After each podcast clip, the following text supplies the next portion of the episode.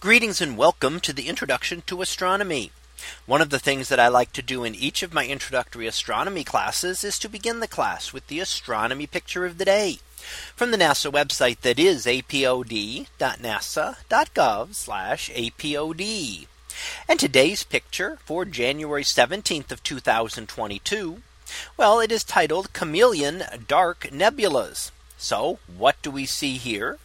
Well, in the constellation of Camellia toward Chamaeleon towards the far south, we see a number of dark nebulae here. The dark dusty areas are all a part of a nebula.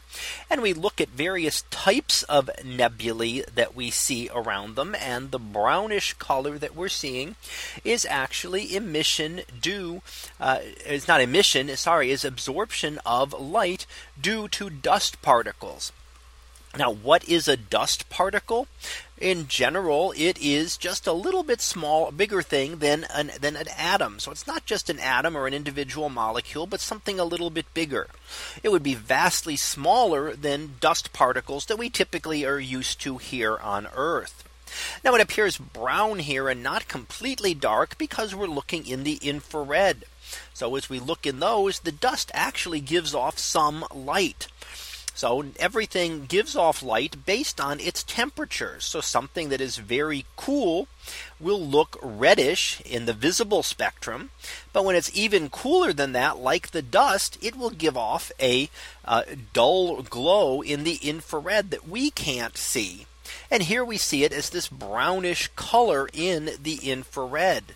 So dust, which doesn't give off visible light and in fact makes things invisible, does give off a lot of infrared light. And in fact, a typical light bulb, an old, at least an older style incandescent light bulb, puts out most of its energy in the infrared. So why are they considered inefficient is because they're putting out most of their energy in the infrared portion of the spectrum as compared to the visible part, which is what we really want a light bulb to do. So that's why more modern LED type light bulbs, which focus their energy into the infrared into the visible, are much more efficient. Now we see the dusty areas here and we also see some bright blue stars.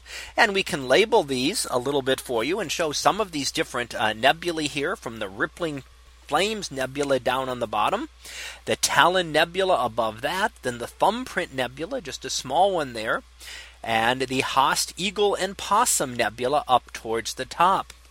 Now on the right hand side, we have a couple of stars labeled which are uh, labeled by their standard Greek letter designation, and that is Beta Chamaeleon and Epsilon Chamaeleon. Now stars are often named this way in which the brightest star in a constellation is labeled the alpha star, the next brightest the beta, and so on. So stars like Alpha Centauri are named these this way as one of the stars that is very well known to many people.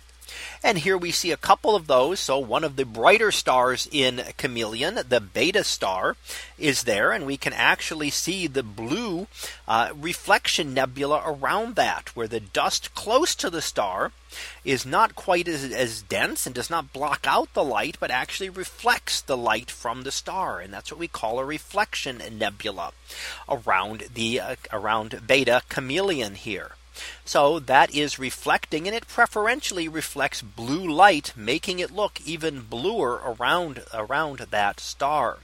So we see a number of different types of nebulae today, including the uh, reflection nebula around Beta Chamaeleon, as well as a number of dark nebulae scattered through the constellation of the Chamaeleon in the southern sky. So that was our picture of the day for January 17th of 2022. It was titled Chamaeleon Dark Nebulas. We'll be back again tomorrow for the next picture previewed to be icons over Australia. So we'll see what that is about tomorrow. And until then, have a great day, everyone. And I will see you in class.